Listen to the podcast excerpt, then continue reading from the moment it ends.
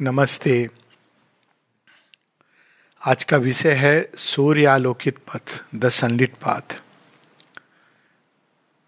Implication है इसमें कि दो पथ हैं, एक है जो सूर्य आलोकित पथ है और दूसरा जो एक प्रकाश का पथ है और एक अंधकार का पथ है। और दो प्रकार के मनुष्य इनको वर्ण करते हैं, एक जो आश्रिक प्रवृत्ति के होते हैं, वो अंधकार का पथ वर्ण करते हैं। और जो दैवी प्रकृति की ओर मुड़े होते हैं, वो प्रकाश का पथ वर्ण करते हैं। और दोनों की थोड़ी सी पहचान भी है। अंधकार के पथ का वर्ण करना, उसका अर्थ होता है, जीवन में जो होता है, उसके प्रति केवल रिवोल्ट कंप्लेंट ग्रम्बिल असुर का ये स्वभाव है। उसके जीवन में अगर दस अच्छी चीज़ें भी हो रही होंगी तो वो उस एक चीज़ को देखता है, जो उसके जीवन में उसके अनुसार उचित नहीं है अच्छा नहीं है। अपने भाग्य को कोसता रहता है। इसका विस्तार से वर्णन शेयरविंद ट्रिपल सोल फोर्सेस में जो इको होती है ह्यूमन बींग्स के अंदर, उसके बारे में बताते हैं। तो वो रिवोल्ट करता है। भगवान के विधान के प्रति रिवोल्ट करता है। अगर कुछ घटना हो जाए तो कहता है, भगवान कितना क्रूएल है। यानी आप कल्पना कर सकते हैं, वो अपने अंदर की क्रूएल्टी को हम भगवान पर डाल देते हैं। अभी हाल में किसी की प्रतिक्रिया इस तरह की तो वो अंधकार का पथ है। क्यों अंधकार का पथ है कि जब हम इस प्रकार से against the law divine law हम जब उसके विरुद्ध कंप्लेंट करते हैं ग्रम्बिल करते हैं तो हम अपनी ही चेतना के वो द्वार बंद कर देते हैं, जिस द्वार से भगवान की विजडम और स्ट्रेंथ हमारे अंदर आती है। क्योंकि वास्तव में हमें, हमारी यात्रा प्रारंभ होती है ज्ञान से ही हमको कभी नहीं भूलना चाहिए। ये मान लेना कि चूँकि हम योग की ओर मुड़ गए हैं, चूँकि हम एक आश्रम में रहने लगे हैं, चूँकि हमने एक आध किताब पढ़ ली है, चूँकि हमने दस बारह लेक्चर सुन लिए, चूँकि हमने सौ लेक्चर दे दिए, इसलिए हमारे अंदर पूर्ण ज्ञान आ गया, ये कभी नहीं सोचना चाहिए। ज्ञान केवल विनम्रता के आधार में आता है, ये मान के चलना। जहाँ हमने ये सोचा मैंने जान लिया, वहाँ से हमारा ज्ञान की सीमा शुरू हो जाती है। लेकिन बहुधा ऐसा देखा गया है कि मनुष्य अपनी कुछ धारणाओं के साथ जीता है, बड़ा होता है, उसी को सत्य समझता है, उन्हीं ओपिनियंस को। तो चलता रहता है उसका जीवन उसके अनुसार, लेकिन जब वो योग पथ पे आता है तो पहली समस्या ये होती है कि उसने जो कुछ सोचा था, सही, गलत, ऐसे, वैसे, अब क्या है कि उसको उस हिसाब से नहीं चलना है, जैसे मास्टर कह रहे हैं, उनके अनुसार चलना है। तो उस समय उसके अंदर एक टकराव होता है। बहुत सारे उदाहरण है इसके। क्लासिक एग्ज़ाम्पल जो मैं कई बार बता चुका हूँ, ऋषभ चंद जी, कि वो मैं तो नॉन वायलेंट हूँ माता जी ने कहा, खटमलों को मारना है तो मैं मारूं कि ना मारूँ? तो अब योग पथ पे ये हर जगह ये बताया गया है कि यदि तुम्हें योग पथ पे चलना है तो गुरु की वाणी को ही सर्वोपरि मानना है। इसको कुछ लोग बिलीफ समझ सकते हैं, लेकिन ये बिलीफ नहीं है। इसके पीछे जो इम्प्लिसिट है वो ये है कि मुझसे अधिक गुरु जानते हैं। और वास्तव में अगर वो नहीं जानते तो फिर गुरु बनाने की, गुरु सोचने की ज़रूरत क्या है? फिर अगर वो हमसे अधिक जानते हैं, पथ पे वो चले हैं, उन्होंने देखा है, वो हमें कुछ बताते हैं तो वो सही है। हम, हमारी सोच को हम क्यों सही समझ रहे हैं? तो पहली कठिनाई वहाँ आती है, जहाँ हम अपने द्वार बंद करते हैं। और शेयरविंद के साथ हम देखते हैं कैसे कैसे लोग प्रश्न करते हैं, हर तरह के डाउट्स सो डाउट्स के द्वारा हम अंधकार में पथ की ओर बढ़ते हैं। असुर के, की ये प्रवृत्ति होती है, उसके अंदर श्रद्धा नहीं होती है। श्रद्धा क्या है? श्रद्धा अंधविश्वास नहीं है। हालाँकि गुरु में अंधविश्वास इज़ बेटर देन अपनी सोच समझ पे विश्वास। श्रद्धा एक ऐसी आँख है जो मनुष्य के अंदर अगर खुल जाती है तो वो वो देख लेता है जो अदरवाइज़ उसकी मन की आँखों से नहीं दिखाई देता है। श्रद्धा एक प्रकार की आँख है। It is a light within the soul और उस श्रद्धा की आँख से वो ये देखता है कि जो मेरे गुरु बता रहे हैं, जो अब हम लोगों के कंटेक्स्ट में गुरु सभी अधिक, सीमा अरविंद वो जो मुझे कह रहे हैं, उन्होंने जो मार्ग दिखाया, वही मार्ग अनुसरणीय है, वही मार्ग अनुकरणीय है। सिंपल सी कोई कॉम्प्लिकेटेड चीज़ नहीं है इसमें। लेकिन जो बहुत अधिक मन को मथने वाले लोग हैं, वो अब फिर उसमें दाव पेच कहते हैं ना कि नहीं, ये पेच नहीं, उस समय नहीं, समकालिक चीज़ कुछ और है। शेयरविंद ने क्या कहा है? माता जी ने उस समय के लिए कहा, कई चीज़ों में वो उलझ जाते हैं। लेकिन इट इज़ मच बेटर ये सच है कि हमारी अंडरस्टैंडिंग सीमित हो सकती है। कई बार हम माता जी शेरविंद की वाणी को डॉगमा बना सकते हैं, ये सच है। लेकिन फिर भी हमको मूलभूत रूप से मान के चलना चाहिए कि मेरी समझ की सीमा है, लेकिन जो वो कह रहे हैं वो सही है। अब मैं अपनी माँ मुझे ऐसी समझ दो ताकि मैं इस चीज़ को समझ सकूँ। कम से कम इस तरह से मैंने जीवन को तो ऐसे ही जिया है कि जब भी कोई ये बात आती थी कि कोई बात मुझे नहीं समझ आती थी, जैसे चतुर्वर्ण की बात जब मैंने गीता में पढ़ी थी तो मैंने उसको डिस्कार्ड कर दिया था। मैंने कहा था, ये कैसे संभव हो सकता है कि श्री कृष्ण कहते हैं कि चातुर्वर्ण है। Like any other model liberal मैं ये विश्वास करता था कि ये चातुर्वर्ण की जो चीज़ है, वो सही नहीं है, उचित नहीं है। अब उस समय मुझे ये नहीं पता था कि श्री कृष्ण ने एस्टेब्लिश किया था और श्री कृष्ण ने नवीन रूप में आके उसको तोड़ दिया है, कोई नई चीज़ बना रहे उस समय ये भाव नहीं था। लेकिन जब मैंने शेयरविंद को पढ़ा तो मैंने देखा शेयरविंद तो इसको कंफर्म करने लेकिन शेयरविंद ने बहुत लॉजिकली इस चीज़ को बताया बाय दी वे फिर भी मेरे अंदर ये था कि अगर शेयरविंद कह रहे तो वो सही है। और इसमें मुझे बहुत अच्छी चीज़ ये लगी, एक संस्मरण है वी के गोकाक का, कि जब उन्होंने उनसे किसी ने पूछा कि, सर, शेयरविंद जो लिख रहे हैं वो क्या मतलब वो इंग्लिश लिख रहे हैं? मतलब उनको कहीं पर डाउट हुआ कि इनके लंबे लंबे सेंटेंसेज हैं, यहाँ पे पीरियड होना चाहिए, यहाँ पे कॉमा होना चाहिए, यहाँ पे सेमी कोलन तो उन्होंने बड़ी सुंदर बात बोली। उन्होंने कहा it is not English that Sri Aurobindo writes what Sri Aurobindo rights is English यानी आप उनको भाषा में नहीं बाँध सकते हो।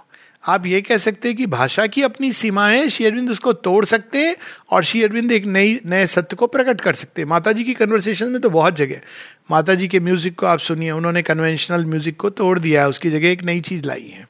उसको ना आप ईस्टर्न ना वेस्टर्न माता जी के कन्वर्सेशन में देखिए तो वो एक नई चीज़ को प्रकट कर रहे हैं धरती के ऊपर और हम उनका मूल्यांकन इन सीमाओं से हमको नहीं करना चाहिए, क्योंकि योग का अर्थ ही है सीम, सीमित से असीम की ओर विस्तार।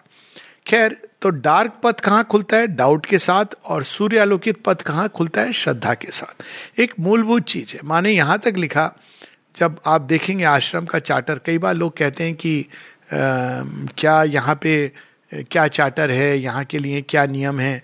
नियम बहुत समय तक नहीं बनाए माने। केवल एक चीज़ शेरविन से कोई पूछता था तो कहते थे कि always live as if you're under the eye of the divine mother उन्होंने कोई नियम नहीं बनाया।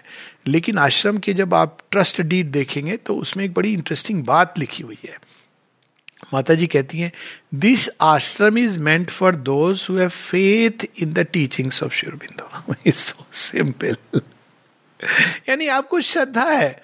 अगर आपको श्रद्धा नहीं है कि शेरविंद माता जी जो कह रहे हैं, वो सही है, गलत है तो आप एक्सप्लोर करिए दुनिया। ये नहीं कि आप बुरे हो या गलत हो। पूरा संसार है, हो सकता है ये पथ आपके लिए ना हो, ये सब संभव है। तो सूर्य आलोकित पथ की जो पहली पहचान होती है, वो श्रद्धा होती है, गुरु की वाणी में श्रद्धा। अपने अंदर तुम्हारी चैत्य की जो पुकार है, जिसने पथ को चुना है, उसमें श्रद्धा। Faith in your own calling destiny में श्रद्धा, कि मेरे अंदर कितनी भी कठिनाइयाँ हो, मैंने ये पुकार सुनी है, और ये पुकार मेरी नहीं है। मुझे शेरविंद कहते फेथ कैसा होना चाहिए कि तुम नहीं आए हो जब तक हम ये सोचते हैं, हम आए हैं, हम प्रयास करेंगे तो आप गिरते हो। एक बार गिरोगे, आप उठोगे, दो बार गिरोगे, उठोगे, तीसरी बार गिरोगे तो दो चार लोग और पास में बोलेंगे कि देखो, पतित दलित। तो अब ऐसे दलित तो आजकल बड़ा अच्छा नाम है, और पतित के साथ पतित पावन जुड़ा है। तो खैर तो लोग, आप विश्वास करने लगोगे कि I am unfit for the yoga लेकिन अगर आपकी श्रद्धा इसमें है कि मैं नहीं आया हूँ, मुझे पुकारा है माँ ने और इसलिए मैं यहाँ पर हूँ। तो मेरे से भूल हो सकती है अपने मूल्यांकन में, लेकिन भगवान से भूल नहीं हो सकती। तो श्रद्धा की आँख से जब हम जीवन को देखते हैं, श्रद्धा रखते हैं, योग में, योग की प्रोसेस में, योग के अंततः लक्ष्य में, गुरु में, और अपनी डेस्टिनी में, ये जो श्रद्धा है this is called entering into the sunlit path sunlit path वहाँ से खुलता है। और जो डार्क पथ है माइंड से हाँ देखता हूँ मैं थोड़ा एक्सप्लोर करूँ। अच्छा तो लग रहा है सुपरामेंटल हाँ कोई चीज़ ठीक तो लग रही है इसमें। उस, लेकिन अभी श्रद्धा नहीं जागी है, अभी डाउट के पथ से। तो वो व्यक्ति कभी भी नीचे लुढ़क सकता है। तो ये एक असुर का पथ है। दूसरा एक, उसमें सनलिट पाथ केवल माइंड और इसकी बात नहीं है वाइटल की दूसरी समस्या होती है। वाइटल क्या करता है? आप रिवोल्ट करता है। आप गुरु के पास जाओगे, आप शेयरविंद से वाइटल का तो अपना जीने का तरीका है। इंडिविजुअलिटी फ्रीडम लाइसेंटियसनेस तो सहाना दी देखिए अब, लेकिन भगवान के तरीके देखिए। सहाना दी पूछती हैं कि मेरा मन कर रहा है गुरु लॉबस्टर खाने का, ये खाने का, वो खाने का। और शेरविंद उत्तर देते हैं ईट योर डिजायर्स लेकिन साथ ही दिलीप कुमार रॉय के साथ कुछ और कहते हैं। दिलीप कुमार रॉय लिखते हैं कि मैं तो चाहता हूँ कि मैं अपनी इंद्रियों को सुखा डालूं, गला डालूं। तो शेरविंद कहते हैं, यदि तुम इस रास्ते पे चलोगे और जब तुम पहुंचोगे वहाँ पर, भगवान हॉरीफाइड हो जाएँगे तुम्हें देख के। क्योंकि तुम्हारा ये पथ ही नहीं है। वो कहते तुम, तुम्हारे अंदर एक एक्सपेंसिवनेस है। तुम्हें तो फुलनेस की ओर जाना है। स्पष्ट करते हैं, यानी दो लोगों का। अब सहाना दी और दिलीप कुमार रॉय एग्ज़ाम्पल दे रहा हूँ बिकॉज़ देवर क्लोजली कनेक्टेड साथ साथ आए थे। लेकिन एक को शेयरविंद ये उत्तर दे रहे हैं, दूसरा, दिलीप कुमार रॉय का मैक्सिमम पत्र उन्होंने सनलिट पाथ के ऊपर लिखे हैं। तो उनके अंदर ये भाव आता था, क्योंकि जब भी हम कोई एक्सेस करते हैं किसी दिशा में तो हमारे अंदर एसेटिसिज्म का भाव आता है। जितने भी लोग एसेटिक होते हैं, उनके अगर आप हृदय के अंदर जाएँगे तो देखेंगे कि वो बहुत अधिक लिप्त हैं, अंदर में चीज़ों से आकर्षित है। तो अपने आकर्षण को कॉन्कर करने के लिए, क्रूडनेस को, वो एक एसेटिक चीज़ अपनाना चाहते हैं। क्योंकि कोई चीज़ है अंदर में वो एक इनर प्रोसेस है। बाहर से एक एसेटिक एसेटिसिज्म से एक आ, कहते हैं ना दिल के को बहलाने को गाली भी ख्याल अच्छा है कि देखो हम कपड़ा न ऐसे पहनते हैं देखो हम ये नहीं करते वो नहीं करते। लेकिन अंदर में एक क्रूडनेस होती है। तो प्राण तत्व की समस्या क्या होती है? जब जब गुरु का आदेश होता है तो उसको पालन करना आसान नहीं होता। ये और बात है कि जब गुरु सबको अलग अलग ढंग से कहते हैं। दिलीप कुमार रॉय की कहानी है। निशिकांत, जब वो आए, निशिकांत जी को भी खाने का बड़ा शौक था। तो अब उनको ये लगता था कि अगर मैं योग पथ पे चलूँगा तो बाकी तो ठीक है, लेकिन मैं खाने पे कंट्रोल नहीं कर सकता हूँ। वो लास्ट तक उनका ही था। उनको कोई भी चीज़ पकड़ा दो खा लेंगे। लिटरली मतलब कहा जाता है कि आपने पेट्रोल रख दिया, पास में भूख लगी तो he is will of taking that रसगुल्ले की हंडिया एक एक साधक की अपनी कठिनाई होती है। तो वो, और सब बीमारियाँ उनके अंदर। और वो कहते थे कि मैं तो बीमारियों का एक एक्सपेरिमेंट कर रहे हैं भगवान मेरे ऊपर। कोई ऐसी बीमारी नहीं जो मेरे अंदर ना हो। लेकिन फिर भी वो सनलिट बात पे चलते थे। उनकी जो श्रद्धा थी ना, माँ में अटूट श्रद्धा थी। एक एक उदाहरण दे रहा हूँ कि एक और नेचर है जिसमें कठिनाइयाँ हो सकती हैं। शेरविंद बार बार बताते हैं दिलीप कुमार रॉय को कि हम क्यों तुम्हारी कठिनाइयों को नज़रअंदाज करते हैं? क्योंकि हम जानते हैं कि कोई भी व्यक्ति अपने लिए कठिनाई नहीं चुनता है। ये प्रकृति है, जिसको उसके कई कारण हैं। वो बताते हैं कि ये ये नहीं कि कोई जानबूझ के कठिनाई चुनता है, मुझे ऐसा बना दो, मुझे बुरा आदमी बना दो, जो भी हमारे अंदर ये डाल दो। ये प्रकृति का एक खेल है, लेकिन तुम जो हो, तुम्हारी जो सोल है, वो बिल्कुल डिफरेंट है। वो, ये हमेशा ये स्मरण रखना चाहिए। तो जब निशिकांत आते हैं तो अब भगवान भी देखो, भगवान का खेल है तो पहुँच जाते हैं वहाँ किनके दिलीप कुमार रॉय तो फिर राजा महाराजा की तरह जीने वाले व्यक्ति, पार्टी, रसगुल्ले, चाय, समोसा सब चल रहा है। तो जब वो उनके यहाँ आके देखते हैं, बोलते हैं, आश्रम ये अलाउड है? अब उनको समझ नहीं आ रहा है। दिलीप कुमार रॉय तो यूजुअल उनका तो प्राण तत्व इतना एक्सपेंसिव हमारे लिए तो अलाउड है। तो उन्होंने कहा कि, तब तो मैं रह सकता हूँ। ये अलाउड है तुम्हें। लेकिन अब देखिए, ये इसमें अगर एक दूसरे से दृष्टि से देखिए, अब क्या होता है? ये तो एक छोटी सी चीज़ है। लेकिन दूसरा ऐसी चीज़ है जो शेरविंद ने स्पष्ट कहा है कि ये डेंजरस है योग पथ पे। लेकिन व्यक्ति उसमें जा सकता है तो वहाँ पर एक डिजायर्ड सेल्फ जो है वो रिवोल्ट करता है। वो कहता है, लेकिन ये तो नॉर्मल है नेचुरल है, बहुत सारे तरह से हम जस्टिफाई करते हैं तो छोटी सी बात है, इसमें क्या हुआ? हज़ार तरीके से माइंड जस्टिफाई करता है। तो जब वो वाइटल तत्व रिवोल्ट करता है तो उसके अंदर जो प्रतिक्रिया होती है, योग पथ में, बाहर में नहीं होती है। क्योंकि बाहर तो हम जीते हैं उसके अनुसार से। बाहर क्या होता है, हम डिज़ायर के द्वारा थोड़ी खुशी अपने जीवन में, रोज का जो इंजेक्शन होता है ना डोज ऑफ़ हैप्पीनेस वो कैसे होता है डिज़ायर को सेटिस्फाई करके।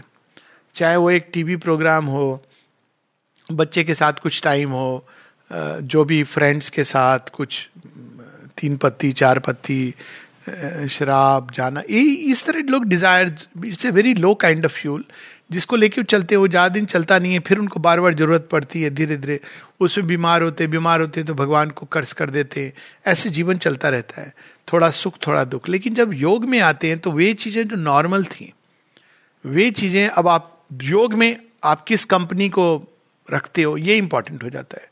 अगर आप बाहर हैं तो कोई फ़र्क नहीं पड़ता है। लेकिन अब जब योग में आते हैं तो इसीलिए संघ का कंसेप्ट है कि जो जो लोग इस पथ पे चल रहे हैं, उनके साथ में संपर्क रखना, सत्संग करना, जैसे मातृभवन में अभी ये प्रोग्राम होता है, लोग मिलते हैं तो ये इसलिए आवश्यक होता है ताकि उन लोगों के साथ एक सामाजिकता मनुष्य के अंदर होती है। तो उन लोगों के साथ आपका संपर्क हो जो आपकी, इस फायर को पोषित करे। कम से कम उसको हार्म ना करे। क्योंकि अब आपस में यहाँ यहीं पर का एक एग्ज़ाम्पल ले लीजिए अगर आप कहेंगे मेरे अंदर एक एस्पिरेशन नहीं मुझे मेडिटेशन जाना है आश्रम। कोई आपकी आ, कोई समस्या नहीं होगी। बाहर में अच्छा क्यों जा रहे हो? कहाँ जा रहे हो? क्यों इस तरह योग होता है? सच में ऐसा होता है? तो ये धूल और धुएँ का काम करते हैं। तो जब हम लोग इस पथ पे चलने की कोशिश करते हैं तो वाइटल रिवोल्ट करता है। और वाइटल जब रिवोल्ट करता है तो क्या करता है? वो डिप्रेशन की ओर ले जाता है। तो दूसरी जो चाबी, एक चाबी है डाउट जो अंधकार की पथ की ओर ले जाता है और फेत जो हमको सूर्यालोकित पथ की ओर ले जाता है। दूसरी जो बड़ी भयानक चाबी है जो हमको अंधकार की ओर ले जाता है वो डिप्रेशन डिप्रेशन और डिस्पेयर वो एक बड़ा कॉमन होता है बाई दी वे और वो क्यों होता है? क्योंकि हमें पता भी नहीं चलता, हम कोशिश करते हैं लीड करने की लाइफ लेकिन हम नहीं कर पाते हैं। और जब नहीं कर पाते हैं तो हम फोर्सिबली कोई एलिमेंट को अपने अंदर दबा कर सुखा कर और अंदर में रिएक्शन होता है रिवोल्ट होता है डिप्रेशन होता है, इन सब के बारे में बहुत विस्तार से हम लोगों ने चर्चा भी की है। माता जी ने भी इसके बारे में बताया कि क्या करना चाहिए। करना ये चाहिए कि इंस्टेड ऑफ़ कोई तत्व को हम कहते हैं ना फोर्सिबली हम कोशिश करते हैं दबाना, माँ बताती हैं कि रिफाइन इट कोई टेंडेंसी वृत्ति हमारे अंदर है, उसको सुंदर, दिव्यता की ओर ले जाना ज़्यादा बड़ा पथ है। It is far more difficult उसको ऑफ़र करना, उसको मेंटल जस्टिफिकेशन नहीं देना, उसको ऑफ़र करते जाना, नहीं तो ईगो रिवोल्ट करती है, उसके अंदर डिप्रेशन आता है डिस्पेयर आता है। फिर ऐसे भाव आते हैं कि मैंने क्या अचीव किया? मैं अनफिट हूँ, क्या पता मैं ही, मुझे भगवान ने डिस्कार्ड कर दिया है। और तीसरा जो एक नॉट होती है, जिससे हम, और उसी तरह cheerfulness opens the door to the sunlit path तो अंदर में एक जनरल शेयरविंद ये भी लिखते दिलीप कुमार रॉय को कि यदि भगवान तुमको देखेगा इतना सीरियस दिलीप पहुँच रहा है वहाँ पे तो भगवान हॉरीफाइड हो जाएँगे। भगवान तुमको हँसते, मुस्कुराते देखना चाहते उनका ये पत्र है कि that is the sunlit path cheerfulness अब चेयरफुलनेस कहाँ से आती है? एक बेसिक ट्रस्ट है। चेयरफुलनेस का मतलब होता है कि आप गिर पड़े तो लोग आपके ऊपर हंस रहे हैं।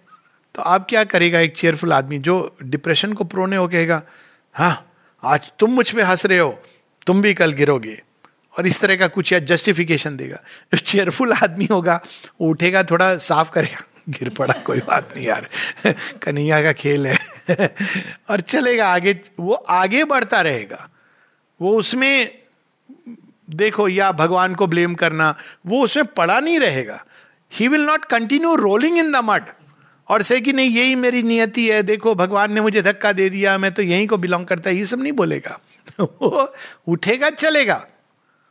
जितनी बार वो गिरता है, हज़ार बार माँ कहती you should be ready to get up thousand and one times in walk ये ये नहीं कि गिरना कोई बहुत अच्छी बात है, पर पर ये वाइटल जो होता है, वो इस तरह का, क्योंकि it is the process of change हर बार कहते हैं ना, थोड़ा बेहतर थोड़ा बेहतर, इस तरह करके many approximation justify an attempt Sri Aurobindo कहते हैं कि many approximation will lead ultimately to hitting the target थोड़ी कोई अर्जुन एक दिन खड़े हुए, रात को नींद से उठे, कहा, तुमने गांडी उतारी, अर्जुन, भेद कर दे। मछली की आँख को और अर्जुन ने आँख को भेद कर दिया। ऐसे थोड़ी है। कितने टारगेट्स उन्होंने मिस किए? हज़ारों, दसों हज़ार। अंत में ऐसा था कि अर्जुन शायद मछली की आँख को देख के आँख भी मूंद लेते तो he would have shot even there it is set कि श्री कृष्ण ने थोड़ा सा ट्रिक किया था। फिर भी कुछ क्षणों के लिए उन्होंने स्थिर कर दिया था। ऐसा कहा जाता है। एंड क्वाइट लाइकली बिकॉज़ वो एक फीट ऐसा है, भगवान की कृपा तो चाहिए। तो दूसरा ये कि डिज़ायर सेल्फ जो हमारा है, वो रिएक्ट करता है। जब वो रिएक्ट और रिवोल्ट करता है, भगवान की कृपा में, भगवान के विल के अनुसार नहीं रहता, छीन झपट कर लेना चाहता है, आसपास देखता है कि अच्छा उसको ये सब क्यों दिया गया है? मुझे क्यों नहीं दिया है? मैंने क्या भूल की है? आश्रम के कंटेक्स में भी ये होता है। उसको देखो, उसके पास तो बड़ा घर है। उसके पास तो धन दौलत है। हमारे पास ये नहीं है। हर तरह की भगवान जानते हैं ना कि इसको क्या चाहिए। सनलिट पात का इसमें परफेक्ट उदाहरण है गंगाधरण जी। कई उदाहरण है। पर गंगाधरण जी के आप जानते होगे शायद, यहाँ तमिलनाडु के थे एक बहुत, आश्रम में वो स्वीपिंग का काम करते थे। टॉयलेट वगैरह साफ़ करना। और उनके क्या अनुभव हैं? उनका किसी ने अगर सुना हो श्री अरविंद के 108 नामों की उन्होंने स्त्रोत्रावली लिखी है। उनके जो अनुभव होते थे, रियली माँ ने टेस्टिफाई किया है सुपरामेंटल एक्सपीरियंसेस। रहते कैसे थे?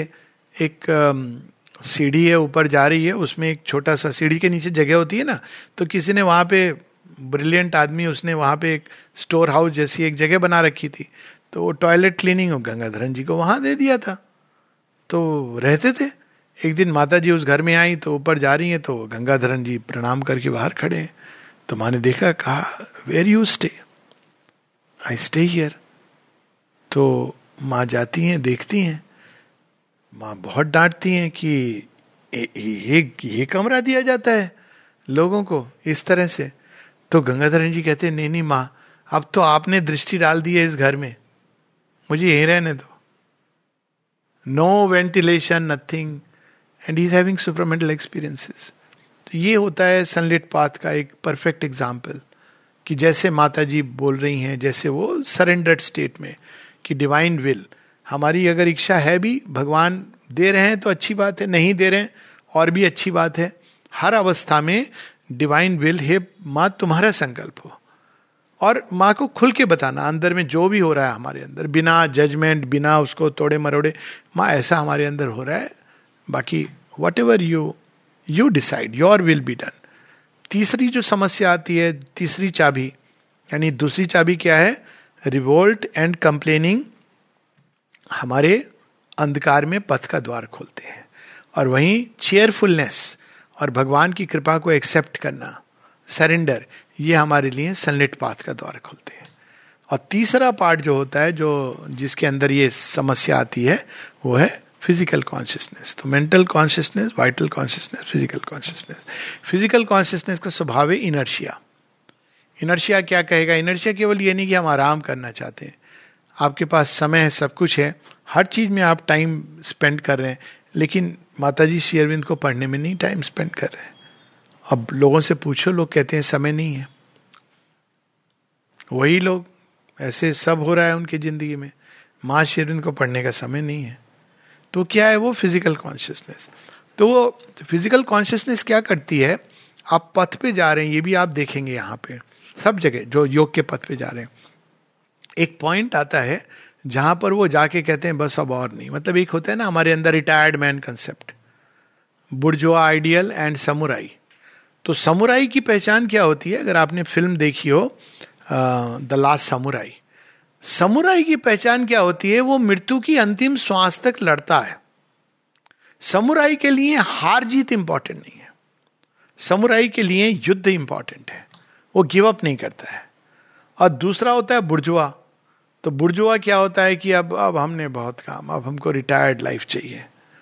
अब शेयरविंद एक जगह बताते हैं कि सनलिट पाथ कौन लोग चलते हैं? कहते हैं, एक तो जो माँ ने यहाँ कर्म की एक स्ट्रीम बनाई हुई है, और वो स्ट्रीम माँ ने बहुत it they is a great purpose behind it माँ ने यहाँ जो स्ट्रीम बनाई है ना, काम की, उसको ऐसे नहीं हमको समझना चाहिए कि जैसे सब जगह काम है तो यहाँ भी एक काम है, आप कर्मयोग करने के लिए, केवल एक साधारण कर्मयोग नहीं है। यहाँ जो काम स्टार्ट हुआ है प्रारंभ, उसके पीछे माँ का एक विल है, संकल्प है। तो माँ क्या करती है, उसमें सारे फॉर्मेशन इस तरह के डाले हुए उन्होंने कहते हैं ना परफेक्ट मसाला डाला हुआ है। तो आप उस स्ट्रीम में अगर लगे रहोगे तो आपकी डिफिकल्टीज आएँगी but you will come out of it एक जगह, एक साधक के विषय में किसी ने कंप्लेन किया कि ये तो गाली गलौज करता है, ऐसी क्या इसको हो गया है, लगता है दिमाग पागल, इसका खराब हो गया है। तो शेयरविंद माता जी केवल एक बात पूछती हैं।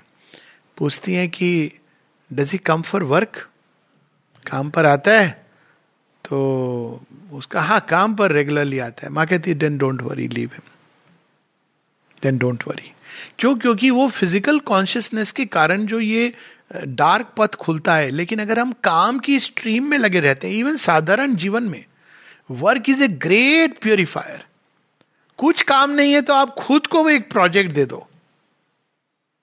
हम लोग मिलिट्री में इसी तरह से लोगों का हौसला, लोग कहते हैं, हौसला कैसे कोई देशभक्ति के गाने लगाते होंगे, जैसे पिक्चर में होता है, ऐसा कुछ नहीं होता है। है ना कि देशभक्ति गाने, वो सब जोश में, नहीं, बड़ा सिंपल तरीका है। फौजी इंसान के अंदर आप कैसे मनोबल रखते हो ऐसी जगहों पे जहाँ पे माइनस ये टेम्परेचर है, वो है उसको आप काम देते हो। अब उसका तो क्या होता था कि आपने काम दे दिया, आज का विषय है कि आप सबको इतना गड्ढा खोदना है। लग गए? मज़ा कर रहे अब अगले दिन साहब हो गया, अब इसको भरना है। अब आपके अंदर एक नया प्रोजेक्ट आ गया। इट इज़ ए वेव जब हम काम करते हैं, हमारी ऊर्जाएँ ना सर्कुलेट होती हैं। इवन ऑर्डिनरीली जीवन में काम करते रहने से हमारी ऊर्जाएँ सर्कुलेट होनी होनी होती रहती हैं। काम इनर हो सकता है अकल्ट हो सकता है माता जी कहती हैं, काम इंटेलेक्चुअल एक्टिविटी हो सकती है, काम एक फ़िज़िकल एक्टिविटी और बहुधा सब चीज़ें जुड़ करके होती हैं। कोई एक डायमेंशन नहीं होता है। तो लेकिन उस पर कार्य की धारा में हमेशा बहते रहना चाहिए। अगर हम उसमें बहते रहते हैं तो हम हम धीरे धीरे डिफिकल्टी से दूर हो जाते हैं। और अगर हम उसमें नहीं बहते हैं, जहाँ ये कंसेप्ट आता है इनर्शिया का कि अब तो मैं कुछ काम नहीं कर सकता, योग्य हो गया। मैंने ये देखा है कई बार, मुझे तो आश्चर्य भी होता है कि वैसे ओल्ड एज होम उसका एक फ़ायदा भी होता है कि भाई आप अपनी हेल्प नहीं कर सकते हो तो। लेकिन मुझे लगता है इसका नुकसान भी होता है। माता जी ने ये चीज़ बताई है बड़े स्पष्ट रूप से, क्योंकि आपके अंदर ये भाव आ जाता है कि अब I am good for nothing और इससे अधिक अच्छा इसका दूसरा साइड है बिकॉज़ माँ ने ये सलाह दी है कि डू सम वर्क तो अब लोग अपनी कुर्सी को पकड़ के रखते हैं। ये नहीं कहा है माँ ने बट डू सम वर्क कुछ वर्क नहीं आप कर पा रहे हो तो स्मरण करो, इससे बड़ा क्या है?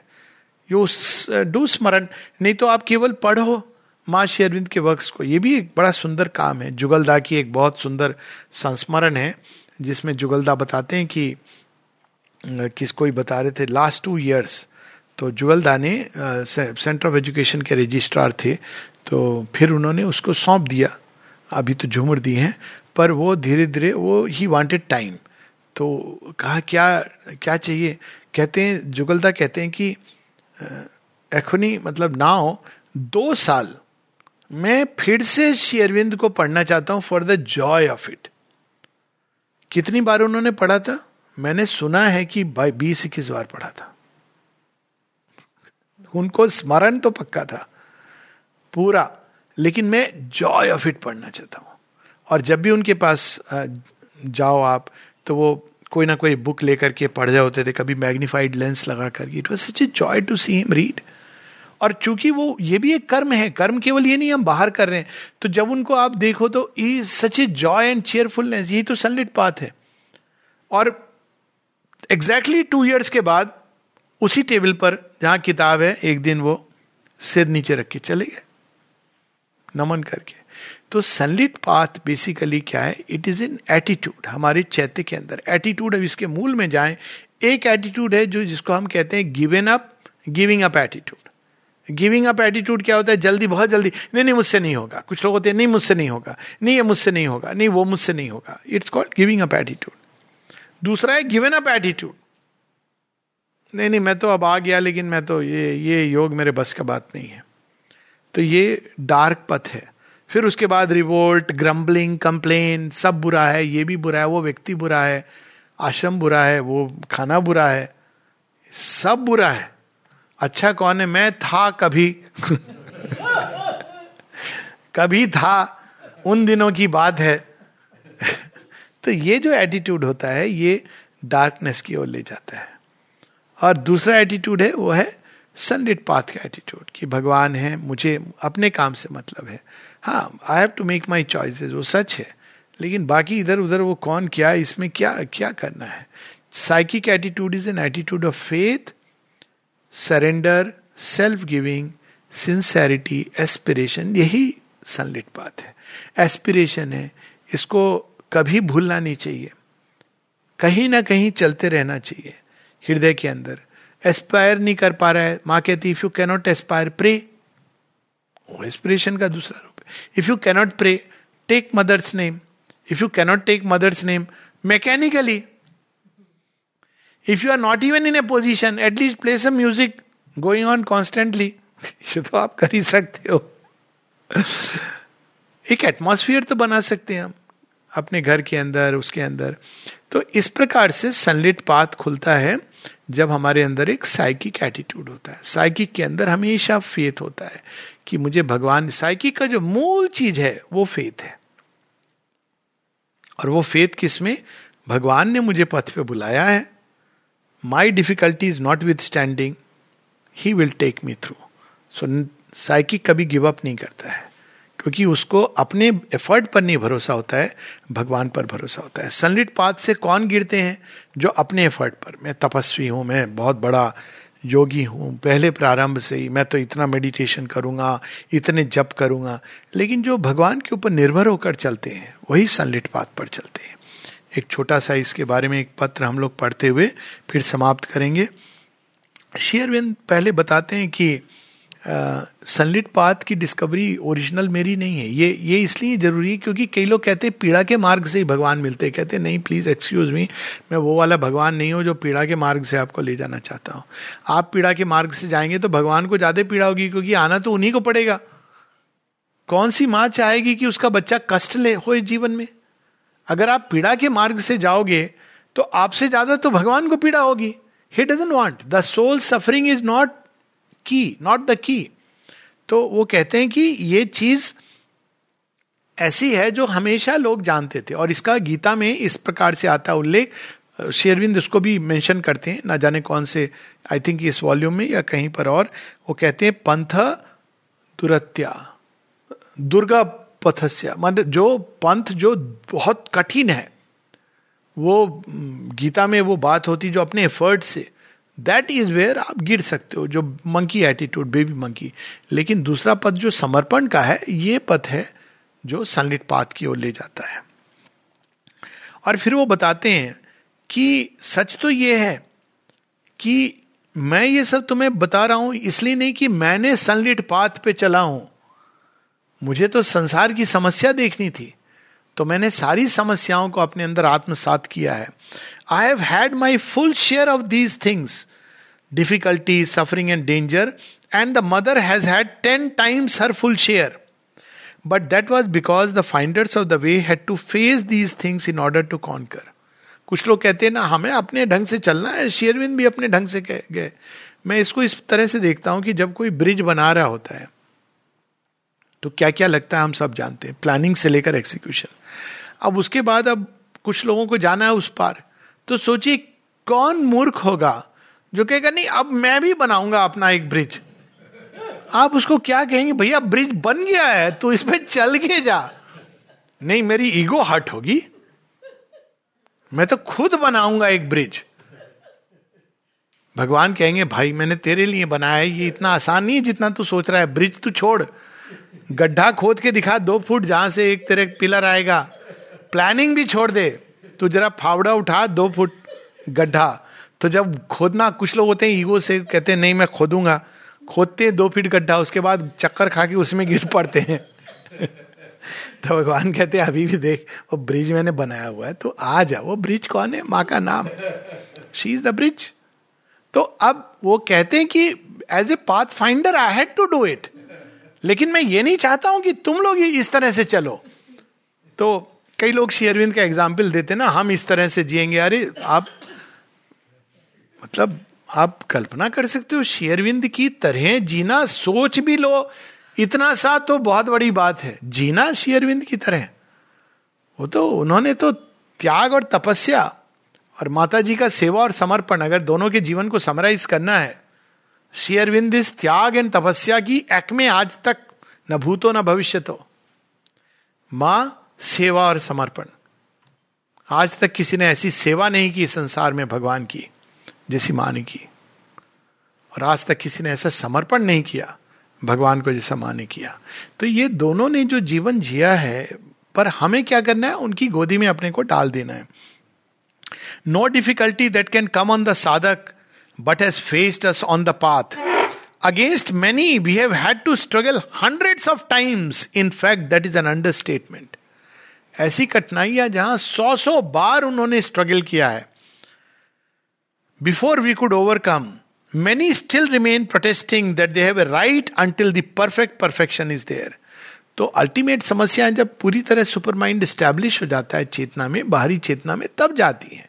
तो ये अंडरस्टूड है कि कोई ना कोई चीज़ साथ में रहती है, हँसते खेलते जाना चाहिए।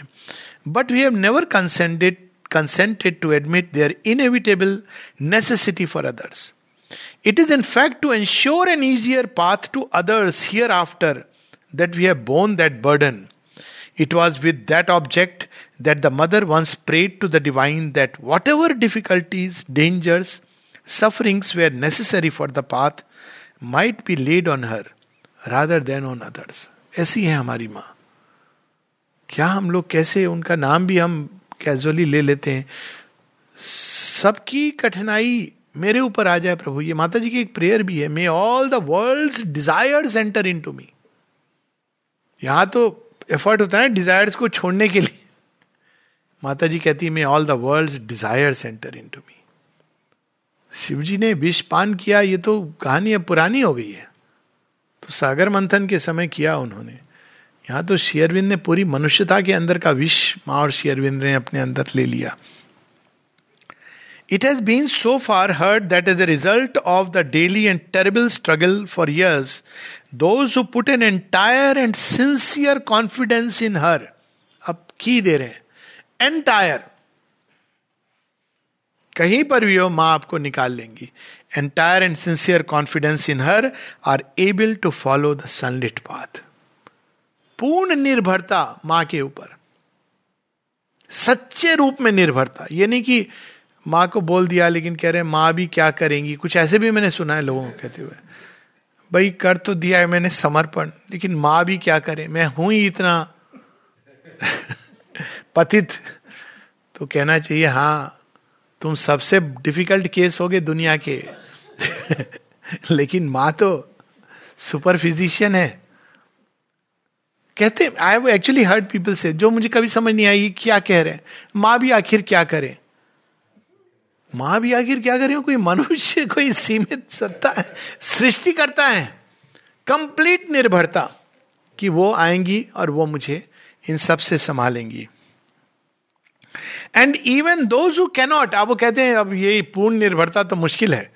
Even those who cannot yet when they do put the trust find their path suddenly easy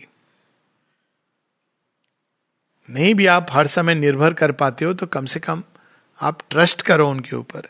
And if it becomes difficult again it is only when distrust revolt अभिमान और other darkness come upon them the path is not altogether a fable तो जगह जगह बताते हैं इसके बारे में सनलिट पाथ के ऊपर. और मुख्य चीज़ इसमें यही कहते हैं कि यदि हम भगवान के ऊपर श्रद्धा, समर्पण के साथ जीवन जीते हैं निर्भर, एक वर्ड है निर्भर। निर्भर करते हैं भगवान के ऊपर। तो आप कितनी भी कठिनाई आ रही हो आपके जीवन में शेयरविंद कहते हैं एश्योर करते हैं कि you will be taken out of that वो कितना समय लगेगा, कब? और वो कहते हैं कि वो आती हैं, रेकर करती हैं। वो एक पत्र है इन इस वॉल्यूम में नहीं है, वो शेरविंद ऑन हिमसेल्फ में है।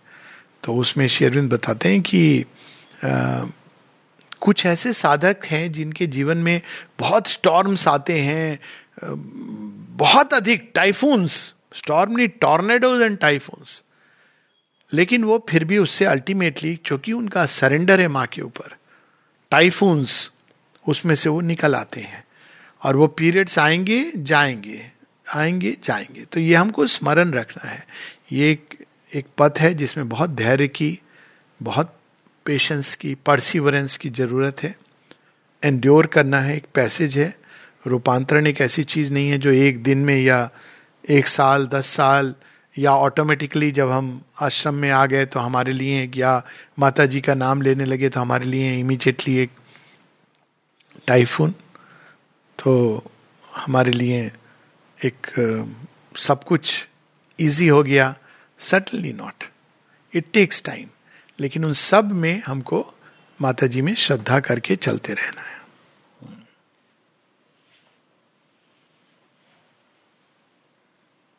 हा। This sunlit way may be an illusion though I do not think it is for I have seen people treading it for years but a way with only natural or even only moderate fits of rough weather a way without typhoons surely is possible There are so many examples. Durgam Pathasta may be generally true, and certainly the path of lay or nirvana is difficult in the extreme to most. But the path need not be cut by periodical violent storms, though that it is so for a great many is an obvious fact. Periodical storms सबके जीवन में आते हैं But even for these if they stick to it I find that after a certain point, the storms diminish in force, frequency, duration. तो जब शुरू में यहाँ पे एक बात बताई जाती थी एक पुराने साधक बताते थे यहाँ पे कि जब कोई नया नया साधक आता था मैं योग करना चाहता हूँ ये करना चाहती तो उनको जो एडवाइस दी जाती थी वो केवल इतनी stick on first one year just stick on बहुत कुछ होगा इधर उधर। पक, जड़ अपनी डाल दो। स्टिक ऑन बहुत सारी चीज़ होंगी दिमाग में, अंदर, बाहर, जो आपको भगाने की कोशिश करेंगे। जस्ट स्टिक ऑन तो यहाँ पर वही कह रहे हैं, उसके साथ हम समाप्त करेंगे। That is why insisted so much on your sticking for if you stick the turning point is bound to come I have seen some astonishing instances here recently of this typhonic periodicity beginning to fade out after years and years of violent recurrence.